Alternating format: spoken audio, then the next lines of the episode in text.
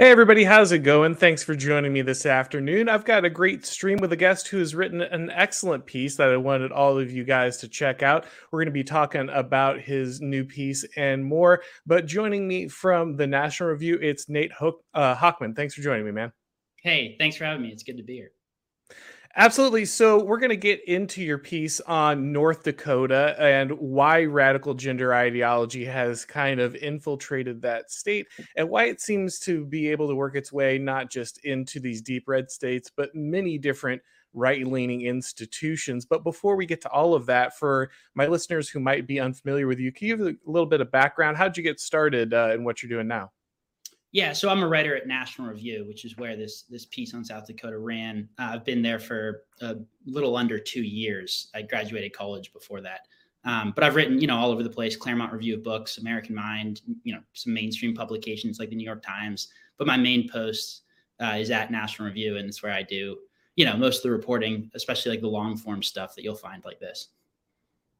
Excellent. So your piece focuses specifically on North Dakota, but though, like I said, we're going to talk about other states and why this isn't just a phenomenon there. But you know, you started the piece by talking about how there's this you know radical conference on transgenderism in a state that we wouldn't otherwise think of as one that would be predominantly left leaning. Why is there a massive conference on this in a place like South Dakota? Right. So South Dakota, it's the third most conservative uh, state in the in the country in terms of the actual sort of public opinion conservatism of of its population. I cited that at the beginning of the piece. It's been controlled by Republican supermajorities since like 1996. So it's sort of, I mean, that was what caught my attention in the first place. Is there's this big third annual sort of Midwest Gender Identity Summit for transgender medical specialists, which is sort of you know standard issue gender identity experts, you know, actual surgeons who do in-state surgeries, including on children uh, uh, for for sort of gender transitions. Um, and I looked into it, and it's being hosted at the Sanford Research Center, which is sort of the big outpost of Sanford Health, which is this major healthcare company based in Sioux Falls in South Dakota. Uh, it's the it's the seventh or it's it's the largest employer in South Dakota by a degree of like 700 percent. Uh, it's valued at $7.5 billion. So it's really by far the largest and most, at least economically, most powerful institution in the entire state. Uh, and as a result, it has the ear, I, I, would say to put it excessively charitably, of a large segment of the Republican establishment in South Dakota. And when I started looking into it, this wasn't the first time I'd kind of dug into this stuff in South Dakota but it was the most comprehensive sort of investigation. What I found was that basically the South Dakota legislature, despite being a bicameral Republican supermajority, hasn't be, been able to pass almost any sort of anti gender ideology, kind of conservative transgender bills. Uh, over the course of the last decade, even the kinds that you've seen in much less red conservative states like Florida, you know, you've also seen stuff in Texas and Arkansas. And the result of that uh, largely is because the influence of this massive healthcare company, which you know happens to to profit off of puberty blockers and sex change surgeries, uh, but also I think is just ideologically committed, along with a lot of transgender activists, pushing this stuff. And unfortunately, the the GOP establishment in South Dakota has gone along with them, and I think South Dakotans are unfortunately uh, reaping the negative consequences. Yeah, I think there's a lot of interesting ways to approach this, but let's go ahead and look at maybe the GOP establishment there first, because I come from a state like Florida, where basically, if you want to get elected for a very long time, unless you happen to be in like Miami, you needed to be a Republican. And so that means a lot of people take what we call the Republican baptism in Florida politics, where they came down and, you know, they had been Democrats their whole life. They had held like center left opinions. They had been involved in unions and, and you know, uh, all, kinds of other things that are considered traditionally left wing. But all of a sudden they're down in Florida and they need to get elected. And magically, they're Republicans. Nothing has really changed in their ideology, but they do have the correct indicator on the ticket to make sure that they can, you know, the the the primary is the election in, in, in, on a lot of these places. Is that the kind of thing happening in South Dakota? Are the majority of people there in the legislature actually Republican or right wing, or do people just understand that they need to become Republican in order to get elected? So it's definitely part of it. I mean, one particularly damning example that I found uh, is this guy who just got elected to the state house this cycle, you know, November 2022, who happens to be the husband of the majority whip in the state Senate, Helene Duhamel, uh, ran as a Republican and surprise, surprise, got elected with a lot of financial backing from from Sanford groups, by the way. Uh, but he had previously run and won for uh, a bunch of local sort of state offices as a registered Democrat. He had been a registered Democrat his entire life, uh, and he had, you know, oh by the way, he had, he had uh, de- donated thousands of dollars to Hillary Clinton's campaign in, in 2007 and 2008, right? So just exactly what you're describing. Lifelong Democrat, as far as we can tell, going back, you know, more than a decade who understood that if he actually wanted to get elected to the state legislature, he had to flip the D and, and put an R next to his name. Uh, and we have no indication that he has changed any of his beliefs. It also raises questions about one of the most powerful people in the state uh, legislature, who happens to be his wife. Um, so that certainly exists, and there's been some some sort of commentary by local media about the fact that if you you know if, if you're a Democrat and you want to win in South Dakota, you just run as a Republican. But I think the the deeper issue in South Dakota that I found, which is certainly not limited to South Dakota, um, is that there's just this sort of old school, business friendly sort of chamber of commerce wing of the GOP, which exists at the national level as well, uh, which was raised in an era where you know the business of of America was business where basically there was no real problem from the conservative perspective of going along with what business interests like the Chamber of Commerce or Sanford Health uh, were pushing for uh, and the sort of economic argument you know that that what what we want to do is basically just what is best for sort of gdp growth was a relatively viable argument. It made sense. Um, and a lot of a lot of those folks in places like south dakota are still convinced by those arguments when they're made by you know the south dakota chamber of commerce or sanford health or whatever. Um, even when it means advancing uh, these extremely radical sort of cultural policies, which are certainly at odds uh, with what South Dakotans are actually actually think they're voting for, and I think are just at odds with you know any reasonable interpretation of conservative principles. Yeah, that's the thing. I, I, I hear what you're saying, and that does make sense that they kind of go along to get along with the business interests. But there is a big difference, and, and I don't think there should be. I mean, people should understand that some of the business policies, like you know, mass immigration, those kind of things that have destroyed the American worker and American culture, were just as destructive as what business is trying to push now. But I, I can understand why the average person isn't immediately shocked by okay you know we're going to let some more workers in i can see how that, that wouldn't immediately set off alarm bells. But the kind of things that are being pushed now are literally child mutilation. It's literally allowing you know boys to come in and you know beat up a, a woman under the guise of of uh, female participation in sports. I mean these are things that are these bills that are supposed to be protecting children against this kind of stuff are being held back by people like the governor of the state. I mean what's going on that they don't see that this is very dangerous. Yeah really quickly i totally agree with with what you said at, the outset. You know the chamber of commerce i think has always been at odds with well certainly obviously been at odds with the sort of populist or for, you know furthest right wing of the gop um, uh, on issues like immigration that's the most obvious one. Uh, but you know i did a long piece about the national chamber of commerce uh, last year uh, and the, the chamber of commerce of the 1990s wouldn't have dared to, to touch kind of like diversity, equity, inclusion stuff, LGBT stuff, et cetera, because it understood that that was uh, sort of unacceptable to working with Republicans, who was ba- were basically the main party they were working with, um, and also just because big business leaders weren't as left wing or at least as radical uh, back then as as they are now. Um, so there has been a shift, but certainly the Chamber of Commerce wing, I don't think has ever been really on the right uh, side when it comes to a lot of important issues. Um, but the, the, the sort of Kristi Noem situation, you know, Noem has positioned herself as this sort of conservative fighter on the national stage. Her big claim to fame was that South Dakota was the only state that never locked down, which is true. Uh, but another part of the investigation I found was that she actually tried to lock down the state and she was blocked by conservatives in the state legislature and then turned around and took credit for it. Um, but I think a variety of her missteps, uh, most notoriously her veto of this ban on men and women's sports uh, in March 2021 have invited some deserved scrutiny of her record.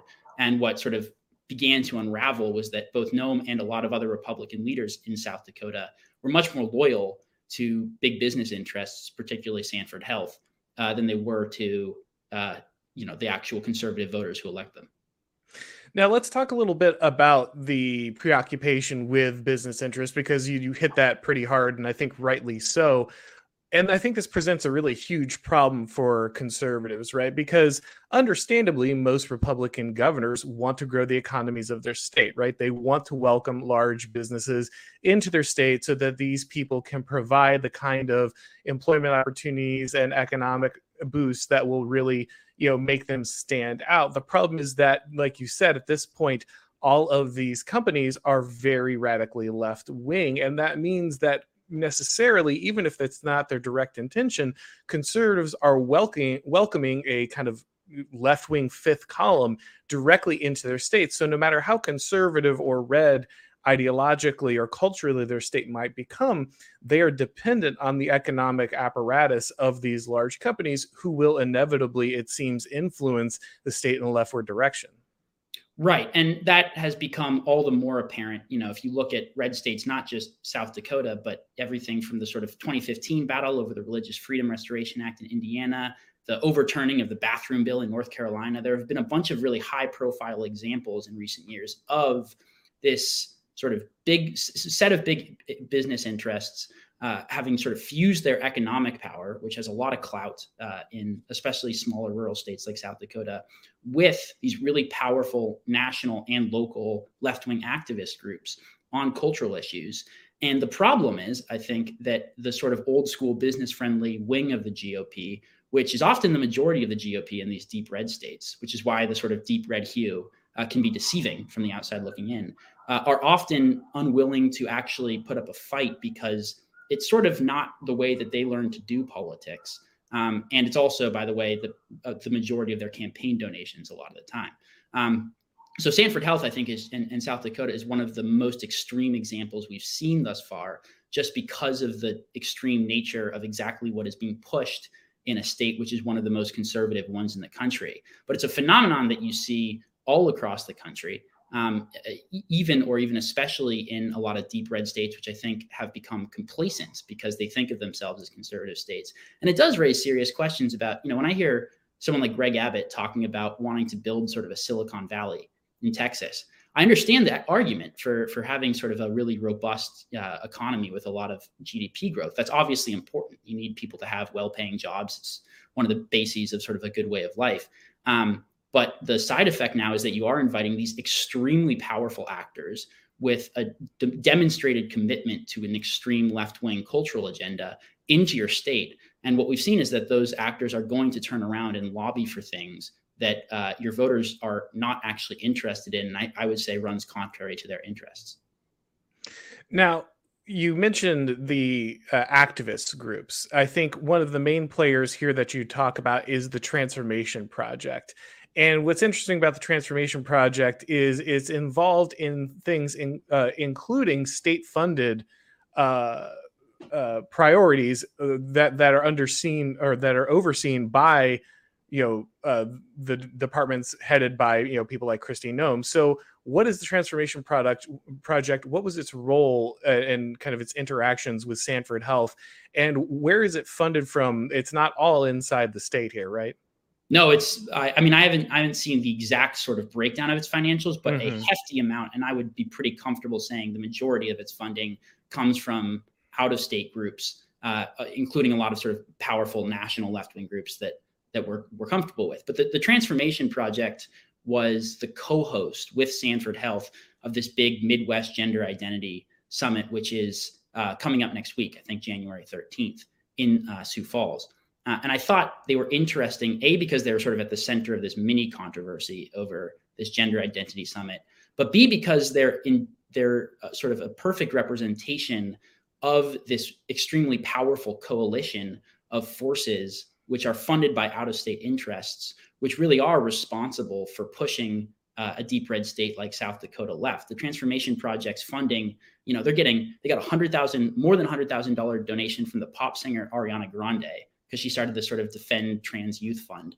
Um, the this this big LGBT foundation in in Los Angeles donated their annual gala to raising $145,000 for them, and that included donations from you know all the big Hollywood studios, Hollywood actors, the Kelly Clarkson show, right? So it's uh, this this this powerful national coalition of left wing groups and, and and with a lot of money behind them are basically parachuting in to South Dakota um, via these local groups that are sort of astroturfed, like the Transformation Project. Uh, and they're working alongside this really powerful Sioux Falls based healthcare company, Sanford Health, uh, to organize these kind of astroturf protests uh, with the funding of and, and, the backing of a lot of uh, Republican politicians to kill this long line of, of social conservative bills, including things like a ban on you know sex change surgeries and drugs for children, uh, which we've seen passed in states like Arkansas, um, but in South Dakota was killed in the Senate Health and Human Service Committee by a lot of legislators who were very close with left wing activists and with Sanford Health. Now, one of the things that you talk about with the Transformation Project is that they hold what almost sounds like a religious ceremony where they burn the the uh, old names of the children who have undergone this process. And I want to ask you, you know, a lot of people have different opinions on it, but I always like to like to sample the opinions of the people who are on the show. Do you think that these are separate phenomenon or do you think they're they're kind of codependent? Do you think that the financial incentives are driving the actions of these people? Do you think it's purely ideological and the business leaders are being pulled behind? What do you think the the different admixture is of these two interests? Yeah, it's a really good question. It's one that I was sort of pondering throughout the process of writing this piece because we know that uh, increasingly, especially as as sort of prescriptions for puberty blockers uh, skyrocket, you know, over the course of the last couple of years, especially that this is a profitable industry and it's an industry with, uh, in, in, a very gruesome way, a whole lot of uh, growth potential for these big uh, healthcare companies. We know that Sanford Health profits off of sex change surgeries and puberty blockers, including for sometimes very young children. Um, so profit can't, to me, you can't talk about the the the issue without talking about the profit motive for a company like Sanford Health. Uh, I do think, though, that if you just look at not just Sanford Health, but the kind of larger American medical bureaucracy, which it's a part of and which its leadership comes from, they are just really ideologically committed to this stuff. They really believe that the chemical castration of young children is a public good which should be actively lobbied for. I think it's you know particularly convenient that that ideology sort of lines up perfectly with their profit motives, and I think we should always be skeptical when these kind of ideological beliefs are just too perfectly nestled in with things that make these organizations a lot of money. Um, but I think that that a lot of the doctors, maybe most of the doctors who are sort of showing up as Sanford lobbyists to lobby for this stuff, uh, think of themselves as doing it um, for you know ideological social justice reasons. They may get the backing of the sort of corporate leaders at least partially because of profit. But I, I think the story that Sanford tells itself is is an ideological one. Yeah, the I think it was the Daily Mail who just ran a piece. It was some paper, it might have been them, but they just ran a piece on the the kind of the Canadian euthanasia market, and it's all of these doctors, you know, bragging about the number of people they have now euthanized. And I think for a lot of people, it was shocking was like how enthusiastic and how how much almost a badge of honor they wore it as. And I think people really need to understand that it, it's you know material incentives matter um, and people will move with them and but they will also always build an ideology that's going to kind of undergird that and so it's not very difficult really to get people especially who feel like they're on a vanguard the tip they're the the, the tip of the spear that's driving the revolution to back like really horrific things and be very proud of it um, especially when it then lines up with them winning in every other material sense Right. It's, you know, I think this is part and parcel of this broader ideological apparatus, which a lot of, if not most of the people who are a part of it, I think firmly think of themselves as, as genuinely and authentically believing, but is also like, like any sort of ruling class ideology, uh, it's one of its primary functions is to entrench and justify and propagate the power of this sort of ruling class apparatus, which includes the medical medical bureaucracy and its allies in, in these activist groups. So it's a coalition that I think increasingly is sort of taking public shape and is throwing its weight around, particularly in red states, which uh, you know has goes all the way down to sort of you know these local transgender activist foot soldiers, all the way up to the sort of major leaders of medical bureaucracies and, and billionaire ph- philanthropists who are held together by this public story they tell themselves and by an ideology which they sort of actively propagate. Um, but that ideology also serves to sort of further in, entrench you know the, the power of this sort of managerial apparatus and to delegitimate uh, its opponents which i think again is part of the pull for them now uh, speaking of de- delegitimating their opponents you talk about how you know there there's a noticeable divide in the state legislature. You have the people who are actively employed by uh, Sanford Health, who are voting on its behalf, even though they're supposed to be Republican. But it's not just that these people are, you know, uh, are supposed to be conservative, but are promoting this stuff. You also have an active eff- effort by outside forces to purge those that oppose this activity from the legislature. You have people lining up to fund the removal of incumbent uh, representatives who aren't willing to go along with this or who are trying to push the bills that would protect children from this stuff. Right, with the backing, you know, all the way up to the top of Kristi Noem. By the way, it's worth noting that her office has sort of consistently denied that there's any collusion um, with, you know, SDAHO, SDSMA, which is Sanford lobbying groups, uh, and their allies um, uh, in the in the state senate.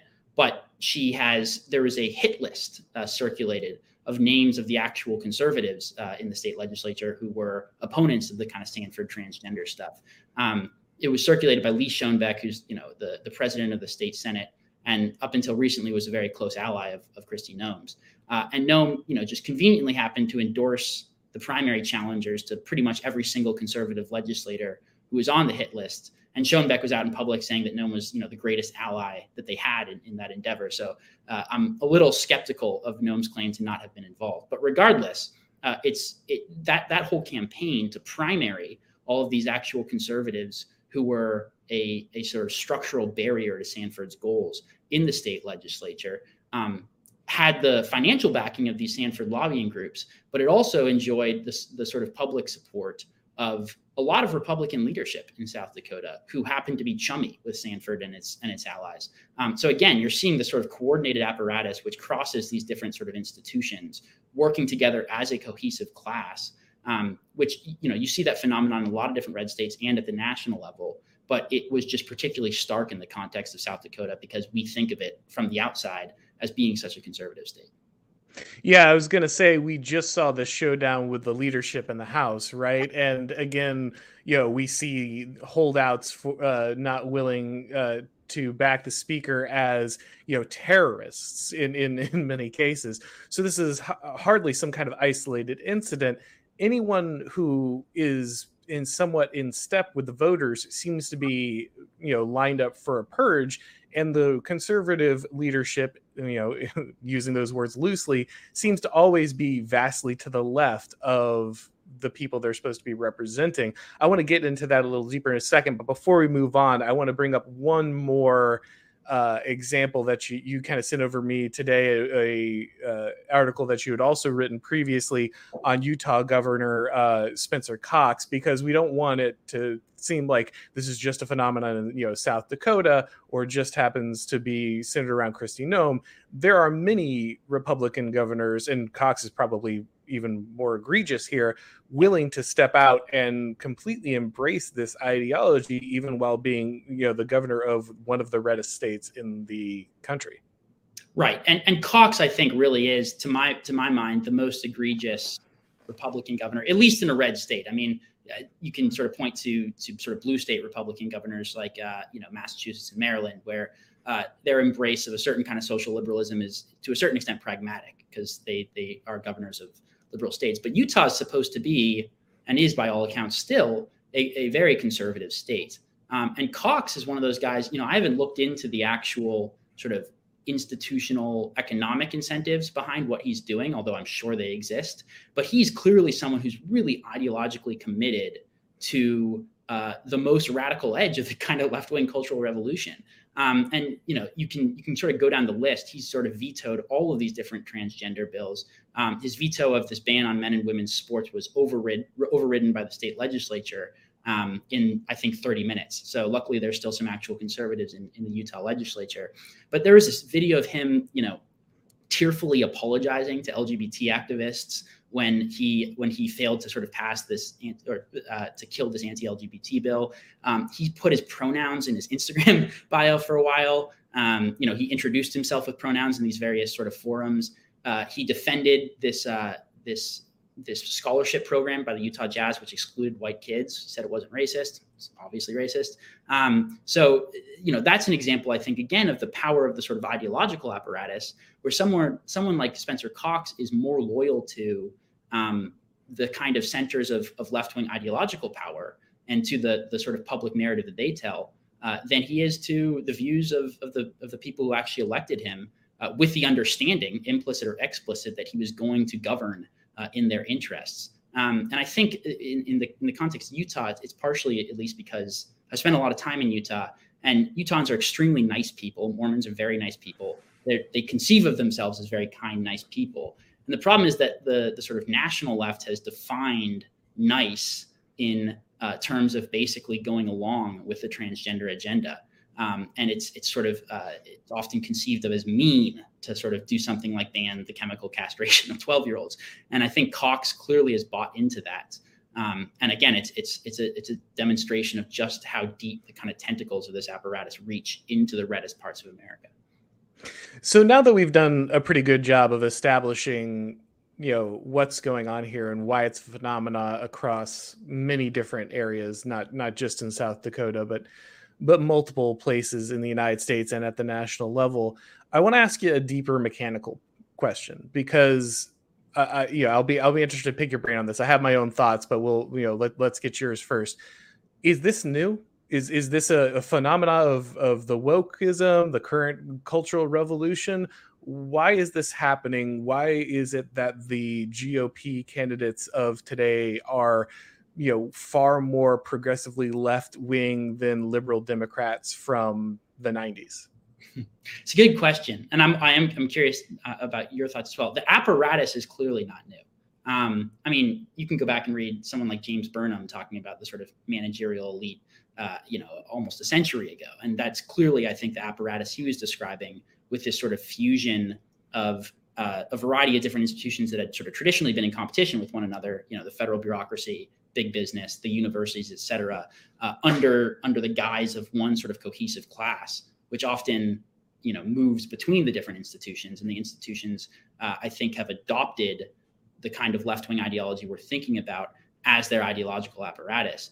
Um, so again, like the sort of institutional power structure has been around for a while. I do think that the ideology um, and their willingness to sort of aggressively lobby for it has become more extreme.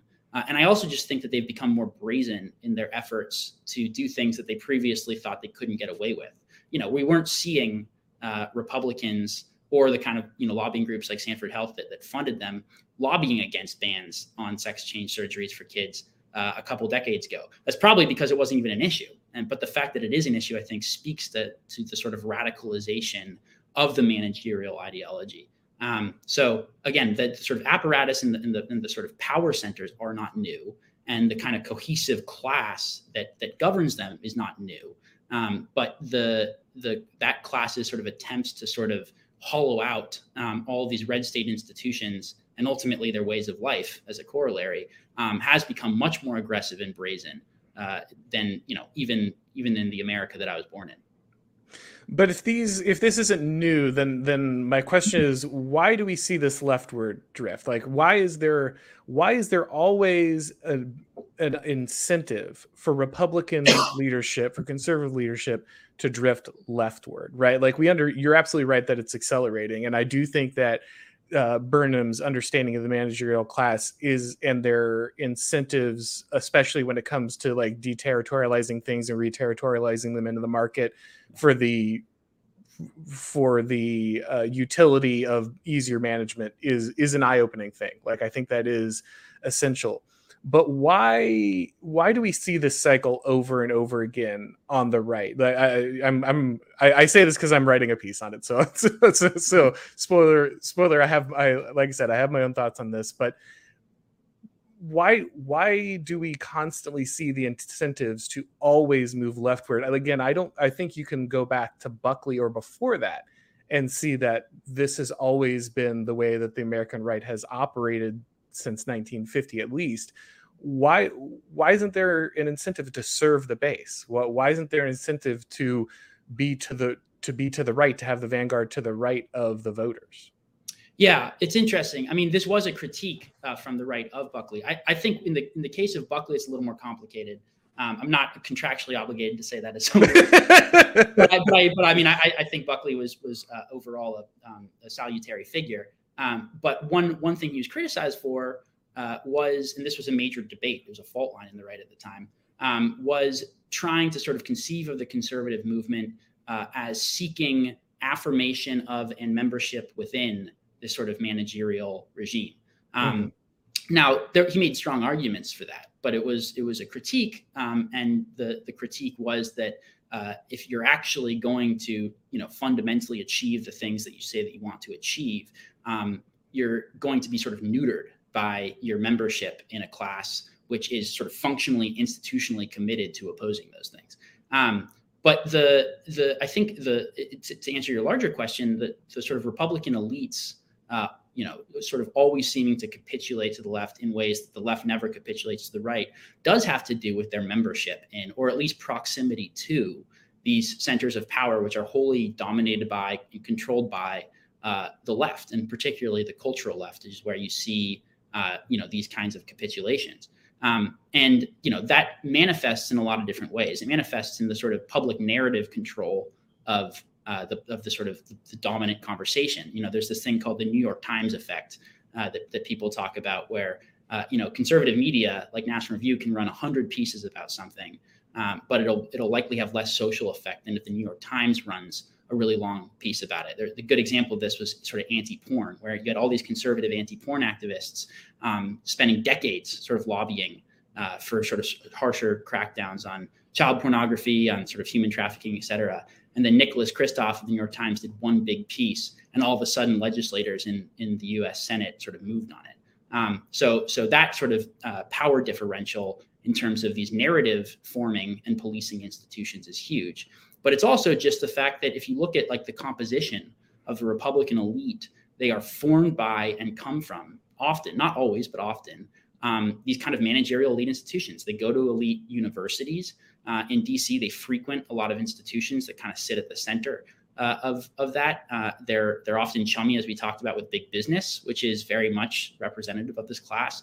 As a result, either explicitly or implicitly, you know, consciously or subconsciously, they sort of think in terms of the framework that has been set by uh, a, a, regime that is that is hostile to the things that the people who actually elect them are looking for. Um, and that's why they see it as acceptable to capitulate on things that people sort of outside of or with less proximity to those power centers see as unacceptable. Yeah, I think that's right. I think a huge part of this is the fact that the very skill set that allows you to operate a party to op to write you know uh, pieces for a major publication to produce a television show those kind of things are the skill sets that are acquired inside the institutions that are promoting managerial values. And that means that at the end of the day even if you see yourself as the rightmost person in those institutions you're still far to the left of the people who are, are you're supposed to be representing. And so over and over again we see people moving this direction because really you're you're not giving up that much by you know letting a little bit of the right wing stuff slide. At the end of the day you're still the most qualified person on the right to, to kind of lead it. I think there's also a huge problem with the neocon effect where you have these people come in, they fall out of the left because the left has gotten too radical for them. And, you know, this is the famous Ronald Reagan I didn't leave the Democratic Party, the Democratic Party left me. And now those people enter to the right. And because they are of the managerial class, because they are the well spoken, they are the properly trained, they are the properly credentialed, they uh, feel the entitlement to lead. And because the right wants to be able to win a victory, they immediately move to acquiesce to the demands of these new members of the right wing coalition.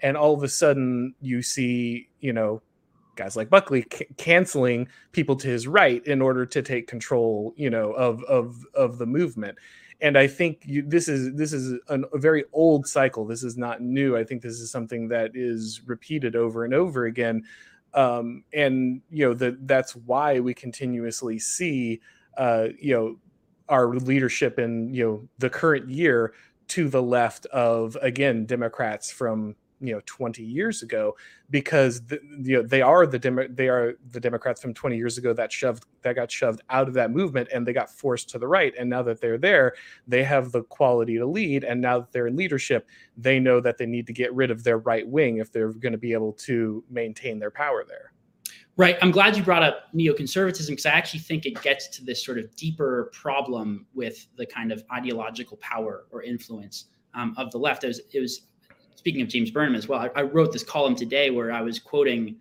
um, this 1972 essay that Burnham wrote criticizing uh, neocon, neoconservatism um, in National Review, by the way. Uh, but he, uh, Burnham argued that uh, while neoconservatives had broken with liberal doctrine, um, they retained the emotional gestalt of liberalism, which is the liberal sensitivity and, and temperament, um, which is part of this sort of deeper critique of neoconservatism, which in many ways uh, controls the kind of central apparatus of mainstream conservatism now, which has actually accepted a lot of the basic premises of the left and often just counters that sort of pragmatically or practically speaking conservative ends uh, are, are, or conservative means are a better way to reach left-wing ends.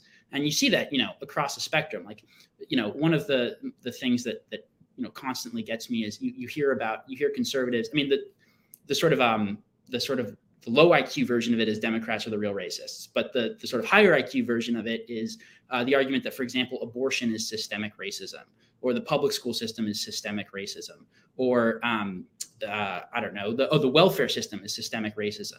Um, and the, what they're what they're doing is they're indicting these left wing policies using an extremely left wing premise, which is that any policy that has a disparate racial impact um, uh, is evidence in and of itself of the sort of systemic racism, and that ultimately that America is rife with systemic racism. It's just left wing policies instead of right wing policies, and you regularly hear conservatives make those kinds of arguments as if sort of appealing to that is going to convince people on the left, which it never will. You're, you're never going to beat them at their own game, but it's evidence also of the kind of internalization on the right um, of uh, these these sort of core left wing premises about you know the purpose of public policy being sort of egalitarian redistribution and, and, and social reconstruction um, and you know the idea that america is a systemically racist country which it isn't.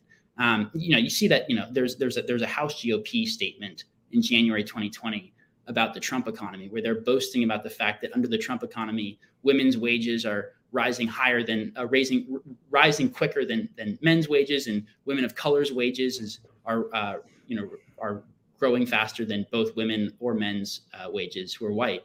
Um, it's the same thing. I mean, like we actually know that that uh, that women's wages uh, rising faster than men's wages is bad in terms of marriage formation because there's an enormous amount of sort of social science showing that women don't want to marry men who make less than them. But again, it's the sort of internalization by this official organ of the House GOP that the way to make the case for the Trump economy is that women are getting richer faster than men are. Um, you know, you can go down the list. You can find any number of examples. That one just stood out to me. But that's kind of uh, one of the that was one of the sort of founding credos of neoconservatism, and it was a subject of, of criticism from the kind of old right and from the paleos during the kind of neo paleo wars, which is that the neos had basically embraced conservative public policy but kept the the left wing ends.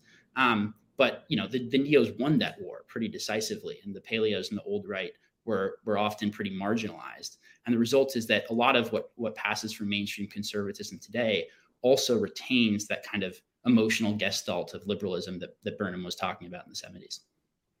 So now that we have a better understanding of kind of why this has been institutionalized on the right, here come the hard questions. So mm-hmm um and they're ones that i don't have necessarily an immediate answer i have some ideas but but i don't want to claim to have all these answers either because they are genuinely difficult questions so if we see that there is an innate problem with the class that shares these values across both parties and the institutional incentives uh, built into these and the, the adoption of frames and those kind of things what is the move here? Because we've already acknowledged that like okay we understand that like inviting these massive corporations into your right wing state will probably make it drift left wing. But what's the answer? Just don't have corporations in your state. Like that seems like economic suicide, right? We say, well, the managerial class is uh, going to necessarily push the conservatives to the left. Great, but what's the plan? Like, don't have educated people in, don't have people who are able to operate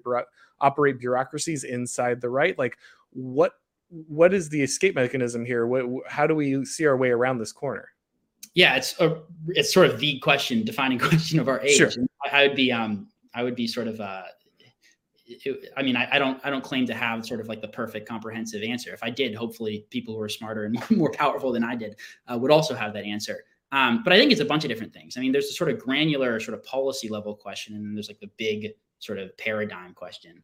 Um, the granular sort of policy one is the sort of obvious stuff of uh, stop listening to the Chamber of Commerce and business groups uh, or taking your cues from them um, in terms of public policy when it comes to, you know, all of the culture war stuff, you know, the transgender issue, immigration, you know, critical race theory in schools, all of that stuff. In every red state, you can find the, the Chamber of Commerce, which used to be the GOP's kind of like, you know, constituency lobbying against anything that social conservatives try to do.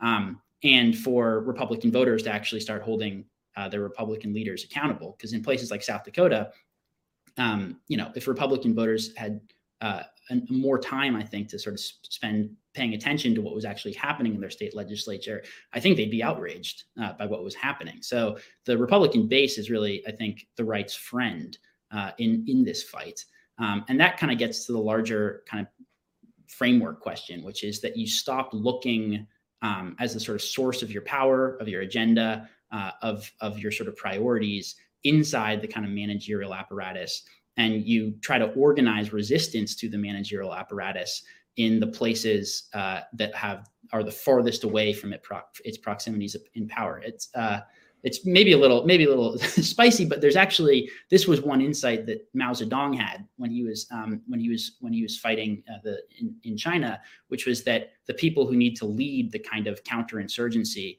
are the ones who are the furthest away from the centers of power. So he sort of his innovation in, in Marxist uh, theory was that you go to the peasants, who are the ones who are the most alienated from the regime and the most sort of resentful towards it. Um, to to kind of be the kind of organizing ethos of your movement. I think the Trump base is a pretty good analogy for that in the context of what we're talking about. The kind of the sort of the middle Americans are the ones who are the most alienated by, uh, alienated from, sort of denigrated by, and hurt by um, these kind of national managerial institutions. And those are the ones I think where we should be, those are the people that we should be organizing into a kind of self conscious coalition um, to actually make a bid for power in these national institutions. Um, but there is a real, I mean, there's a real sort of point to be made that because that managerial apparatus is where power lies in America, to a certain extent, what conservatives and the right are doing are competing for power within it um, rather than you know trying to overthrow it outright. Um, because the you know at least at least for now you know that, that that's the sort of institutional framework that, that we're stuck with. But i think thinking in, in those terms um, and understanding how sort of power functions in america today is a pretty good way to get a lot of republicans to wake up and realize that kind of going along to get along with these big business interests particularly on these cultural issues um, is not the way to win yeah, Francis, uh, Sam Francis had the basically this outlook. He said that you're, you know, one of the reasons that kind of the the Buckleyite approach failed was that it was attempting to work from within the managerial framework, and that the if you don't have a critique of the framework, then you simply have you're only you're only negotiating your place inside of it. You don't have any hope of actually fundamentally dismantling it or, or opposing it in in any serious way. I, I guess one issue that I think is a big problem in this, because of course Mao's approach is um, it might be revolutionary for communism, but it's not particularly revolutionary when it comes to like the understanding of power. This is the Jouvenelian high and low versus middle. This is the you know the a power looking to to kind of erode the uh, opposing power structures, seeking out uh, you know the periphery. But in order to do that, you need to have, I think, uh, the high, right? Like so you can you can take the the Trumpian coalition, but it needs to have another power center with the ability to erode the manager managers in the way that the managers eroded the bourgeoisie power, right? And so you need an alternative power center with the ability to kind of take that coalition and wield it as a hammer against kind of the managerial apparatus. Uh, I think a lot of people look at a guy like Elon Musk, and I understand why, and I think there's some merit to that. Do you see any? Uh, any figures or any other competing power apparatuses that might be able to wield the Trumpian coalition in that manner? Well, I think the the sort of other strategy and, and the two can i think can and should coexist and but this is where i think elon musk is is indicative of, of this sort of second strategy is that you need class traitors within the apparatus right i mean mm-hmm. one of the sort of weirdest um, critiques that you hear from some conservatives of sort of, sort of populist right wingers is you know well you know like at least the populist elites it's like well you know he went to harvard or he went to this is something that people say about someone like Josh Hawley, like, oh, he went to Harvard or Yale Law, so he's a hypocrite for sort of styling himself as like a populist representative of the people. It's like, no, every serious populist movement in history has understood that you need elites and you need sort of class traitors. You know, FDR, whatever you think of him, was a class traitor, right? He was someone who came from this kind of um, upper upper crust of American society who styled himself as someone representing the interests of workers. Um, so, so, so finding people who are sort of allied with and believe in your cause, um, and who are willing to sort of uh, align themselves with the kind of like mass grassroots within the apparatus, um, and those people do exist in DC. Um, as, is is one way to make your way in. You know, Elon Musk is an example of this. I mean, he's he's sort of different in the managerial class in that he's in this weird way this uh, this sort of remnant of this older kind of America, where the ruling class was this kind of capitalist entrepreneurial class, um, mm. which is not the same thing as the managerial elites who don't really invent things or or particularly you know, are particularly innovative. They draw their power from managing these kind of pre-existing corporate superstructures. Uh, Musk is actually you know an entrepreneur. He invents things. Um, but he was also, you know, obviously, you know, he's the wealthiest man in the world, I think. So he is is from uh, the upper class and he moved in those circles his entire life even if he was not quite the same as the as the kind of normal membership. Um, so the but again the you know those two strategies can kind of can exist uh, uh, with with one another. So musk's uh, attempted takeover of twitter and we haven't seen exactly how it's going to play out yet. Um, but that's kind of an example of uh, someone that you could call a class traitor or someone who kind of represents like an outsider institution, but also is familiar with working within all of these different apparatuses, um, actually uh, wielding the power that they have uh, to to take over. And I think, you know, in in those examples, a, a big part of the role of someone like Musk is to open up space for the building of those institutions that it exist outside of and in diametric opposition with the kind of managerial apparatus because the managerial apparatus is, is obviously invested in killing any attempts to build sort of things that could actually present a real threat to their power. Um, and someone like Musk neutralizing their attempts to do that, at least in the context of Twitter, is one of the most valuable things that he can do. Yeah, I know why people have a lot of hesitation around guys like Musk, and it's fair. Like, don't don't go all in on that. Don't think that he's you know super base and 100% aligned with you. But do remember that almost all of the guys who have led these kind of things tend to be guys who came from the power structure, found themselves with no other place to go, and then reach out to the disaffected people. So like you know, Caesar didn't want to be a populari, but he ended up having to be because the other option was to have the Senate completely destroy him. And you know, I don't know that Trump wanted to represent the red states the way he did, but you know, the only option left was was that because the left was was more than willing to abandon him. And, and the same thing with Musk. If Musk wants to get the things done that he or if, if Musk is going to get the things done that he wants to get done, the left won't let him. And so he, he's kind of forced in that. So just because someone you know works inside of the system to some level, that doesn't mean that they're not there's not an opportunity. People people often have to rise to that stuff when kind of the forces of history come to them. It's it's not that they've always been on your side and are just ideologically aligned with you. Right. Um, no, I think that's exactly right.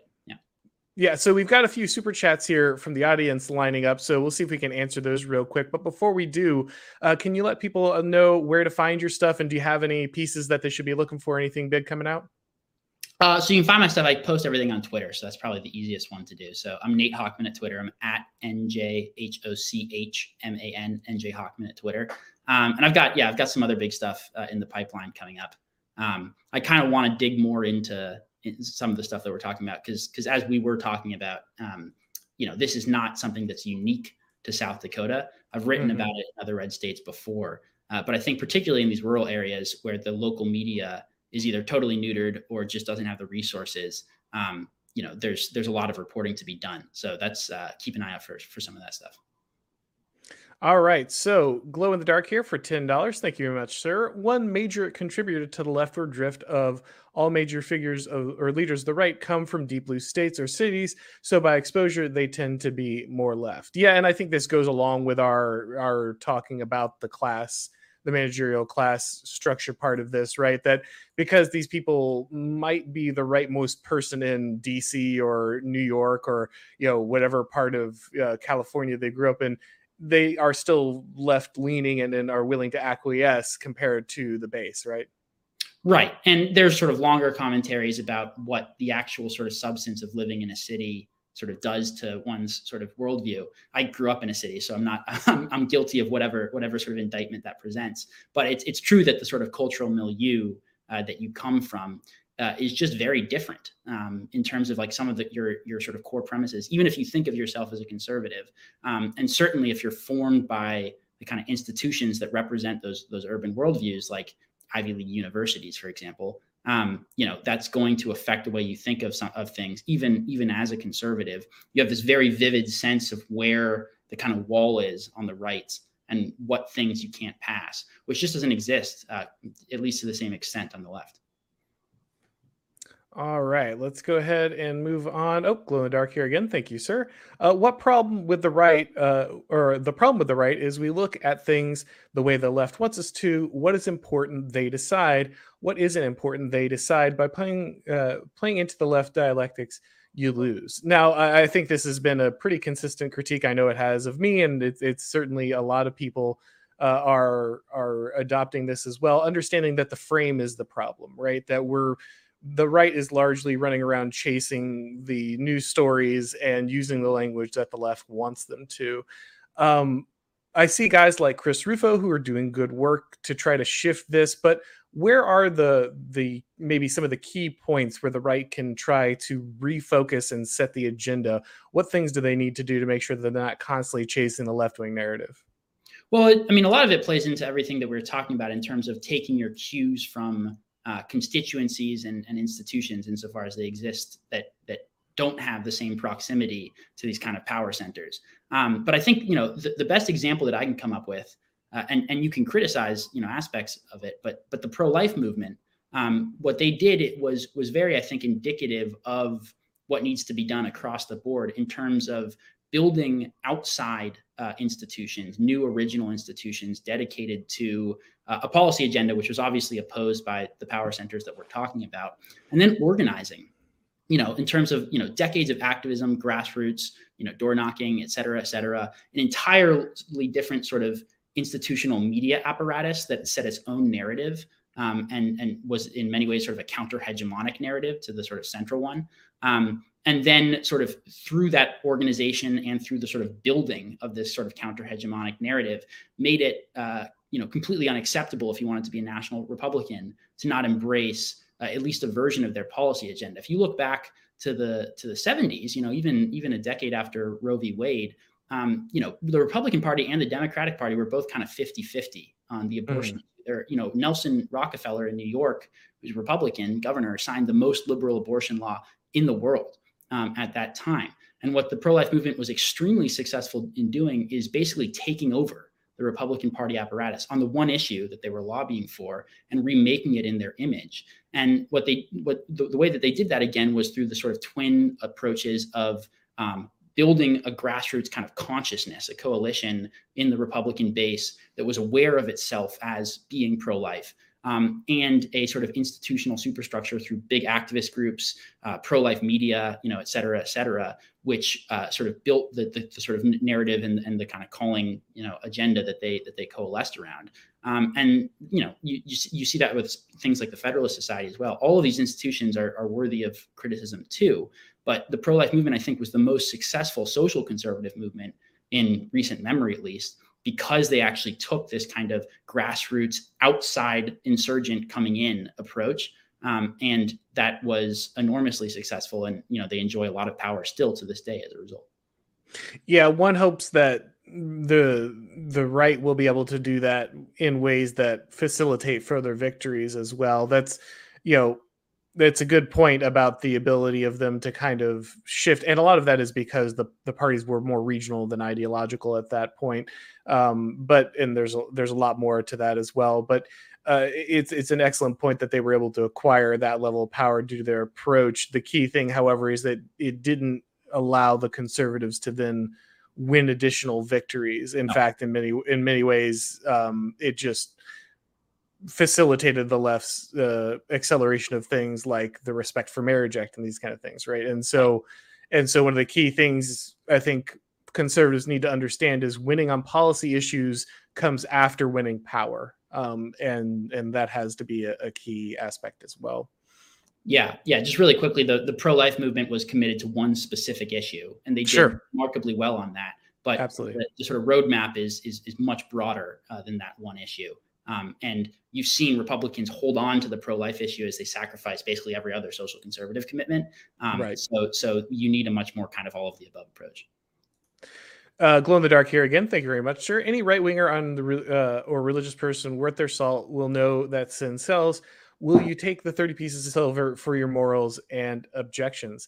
I mean, yeah, this is obviously a huge part of, again, uh, Republicans embracing this pro business problem, right? Is that there was always the inevitable uh, truth that businesses make far more money by dismantling your community and your traditions than they do by upholding them and so there uh, there was always this um, unspoken but implicit uh, agreement that you were going to be able to kind of slowly but surely sell this kind of stuff to Americans under the idea of free enterprise, free markets, these kind of things. So escaping that ideology is in, increasingly important. I mean, there are even sections of libertarians understanding this now. So uh, again, I, am I'm, I'm hopeful that the the uh, the commerce, uh, the Chamber of Commerce uh, constituency of the right is is waning in power, at least uh, you know slowly. Um, but that will be an essential part of victory moving forward. Right, and I will say, you know, I don't usually sort of defend libertarians, but one thing that a lot of libertarians have have often been correct about um, is that a lot of ways, a lot of times, the ways that this functions isn't purely kind of entrepreneurial free market free enterprise capitalism. Uh, you know big business basically uh, enjoys its monopoly over various industries by collaboration with um, you know quote unquote big government the managerial regime whatever you want to call it. Um, but the the kind of entrepreneurial sort of small and mid-sized businesses are often a threat to the big businesses that are actually throwing their weight around. And big business allies with the federal bureaucracy and regulators a lot of the time to box those sort of smaller competitors out.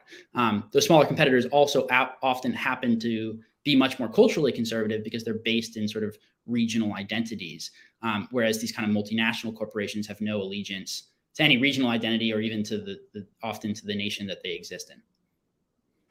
So uh, we've got friend Lee here for ten dollars off topic, but uh, judging by your musical taste, I think you enjoy uh, Gamma Ray and Edguy if you haven't listened to these bands, I highly recommend. Would be interested to know if you enjoy. Uh, yeah, you have correctly identified me as a power metal guy, and uh, yes, I have heard both of those bands.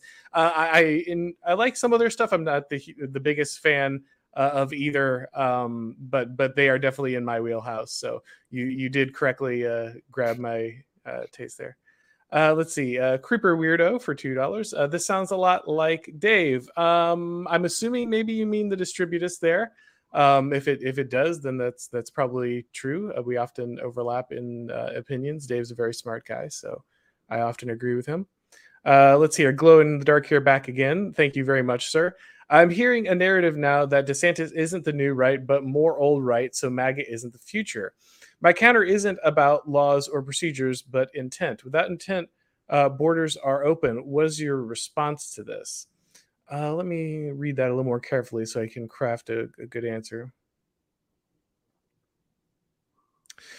Um. All right. So, uh, uh, let me say this because I, I think I understand some of your question, glow of the dark, but I might, I might not completely. So let me take the best swing at it, and you let me know. You don't you don't need to super chat again. You can just at me, and I'll I'll try to reply if I don't uh, if I don't properly understand it.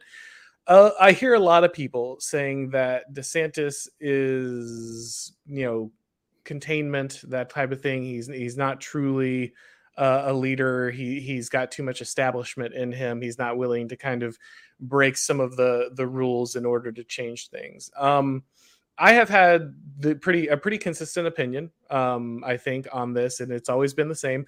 I'm from Florida. I'm a DeSantis fan. Uh, I benefited gratefully from DeSantis's leadership, um, and I do not think that he is controlled opposition. However, I do not think DeSantis should run for president um, because I think a uh, I'm I'm selfish and I want him to lead Florida. Uh, he's very good at it, and I'd prefer he not leave uh, to waste his talents at the national level. Um, I think the reason is that um, the the ability of, for him to build power and show how to create regional power structures in Florida and how governorship can be done in a way that dismantles the power of the federal bureaucracy is far more compelling than him going to Washington finding out that actually change is not going to happen. He's just going to get log jammed and spending you know four to eight years arguing with the press um, and and getting smacked down by the federal bureaucracy. Not that I don't think he's competent. Um, I think he's highly competent. I just think that the the uh, enemy there is too strong, and I think he his power would be better spent uh, where he is. Um, I also think that people who think he's entirely containment, I, I will say one thing, uh, and again, I'm a DeSantis fan, so this is not this is not me saying I, I agree with that.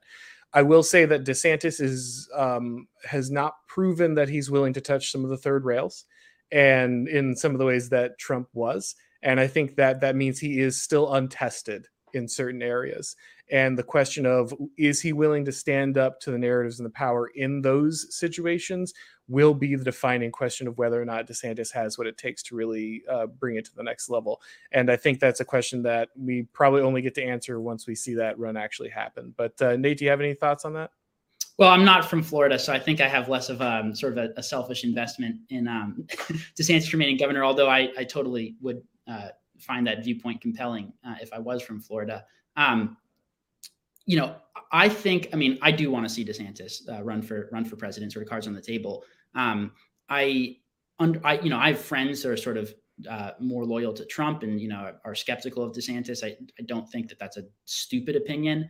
Um, I have yet to really see evidence of the arguments that that he's sort of um, you know establishment or you know controlled opposition or whatever sort of uh, names are, are, thrown around about him um, except that he's sort of taken meetings with paul ryan or something like that which to me is is not uh, you know an indictment in and of itself you know you, you still have to work with the gop um, but i do i mean I, I think if you look at the sort of influence that this what you're talking about in terms of like building the red state model and desantis mm-hmm. being a leader if you look at how much desantis just from florida has has sort of set the bar uh, and in terms of how many governors, you know, Greg Abbott, you know, even Kristi Noem sort of feels obligated to try to sort of posture uh, like like DeSantis sometimes. Uh, that Republican governors now feel obligated to follow, which they didn't feel obligated to follow a few years ago. I would love to see that at the national level. And I think, um, you know, if DeSantis wins and has the kind of anywhere near the kind of loyalty of the Republican voter base that Trump did, um, Trump, I think, at, at times squandered uh, the, the sort of power that had been given to him by the loyalty of Republican voters uh, to sort of remake the Republican Party. Um, and I think DeSantis is obviously much more focused and competent.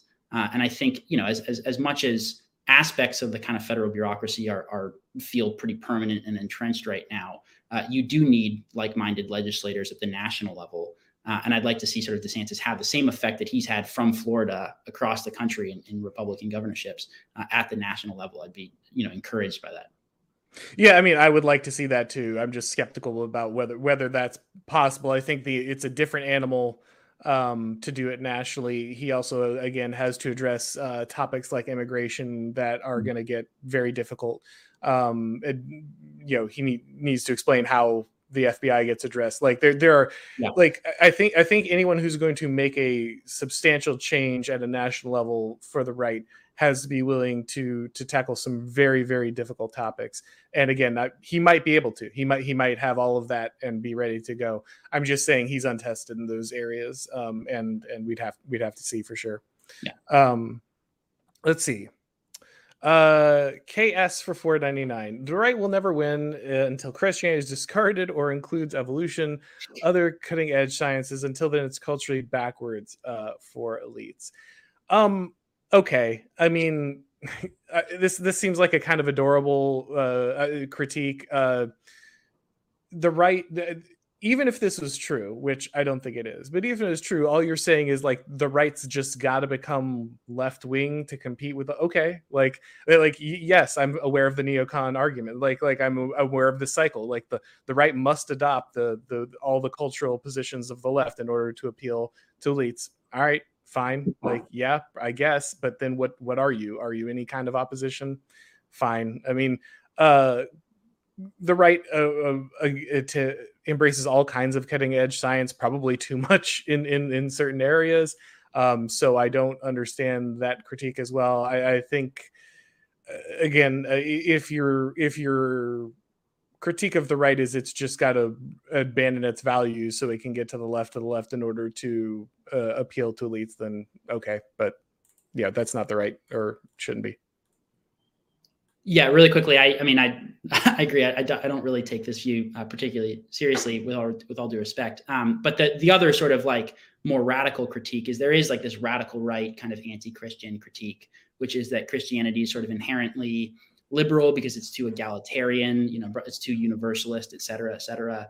Um, and I wrote the, the, the the sort of long New York Times piece I wrote was was kind of about that, and I was citing the kind of radical right thinkers, uh, including uh, Sam Francis, by the way, who were critical, at least of, of sort of political Christianity's effect in terms of its kind of egalitarianism and universalism. I just think it's an extremely dangerous game to play. One, because so much of sort of our, our culture and heritage is contained in the in the Christian tradition, um, but also just because once you abandon sort of a sense of the divine and the transcendent, um, things go pretty dark places uh, pretty quickly. And I'm not necessarily enthusiastic about what a sort of non-Christian conservatism would look like. Absolutely. Uh, let's see. Uh, Alex Blasquez for five dollars. Thank you very much, sir. Uh, I just moved to Montana from California, and the LGBT stuff is only seen near the big, the bigger cities. It's definitely a younger voting bloc, way more motivated. I mean, yeah, that's absolutely true, right? Like the the the old saying is there are no blue states, only blue cities and while that's true that's also kind of important because cities for better or for worse are where political power and financial power concentrate. And so you know the fact that this stuff is in many red states only uh, present in these certain areas that might feel comforting for a moment. The problem is that these are the places of influence. And i think something that the right really needs to go away from is the idea that like uh, views are transmitted because they are held by the wider populace or that culture is adopted because the people support it. Um, these things come top down, not bottom up. And the fact that your universities and your media could change the entire definition of what a man or woman is inside of like five years should probably help you understand kind of where power actually lies when it comes to culture and political influence. Yeah, fully agreed. All right, guys. I think we hit everything there. Just want to double check and make sure so I'm not robbing anybody of a super chat. Yep, I think that's everything. All right, let's go ahead and wrap things up. Uh, Nate, I want to thank you so much again for coming on. It's been a great time talking to you. Uh, I think we you already told everybody where to find your stuff, but just one more time, if you want to remind them, you know, where can they follow you, where they going to read your work yeah, follow me at Twitter, NJ Hochman, N J H O C H M A N, and anything, you know, even semi important that I do, I'll, I'll probably post on there. Excellent. And as always, guys, if you're new here, go ahead and uh, make sure you follow uh, and or subscribe. And uh, this is also now available, remember, as a podcast. So if you want to be able to listen while you're mowing the lawn or lifting weights or, you know, cleaning the house or whatever, just make sure you go ahead and you can find it on any of the major, you know, platforms. And if you do go over to something like Apple or Spotify, make sure you got a rating or review, whatever that really helps out with everything. But that said, thank you everyone for joining us. And as always, I'll talk to you next time.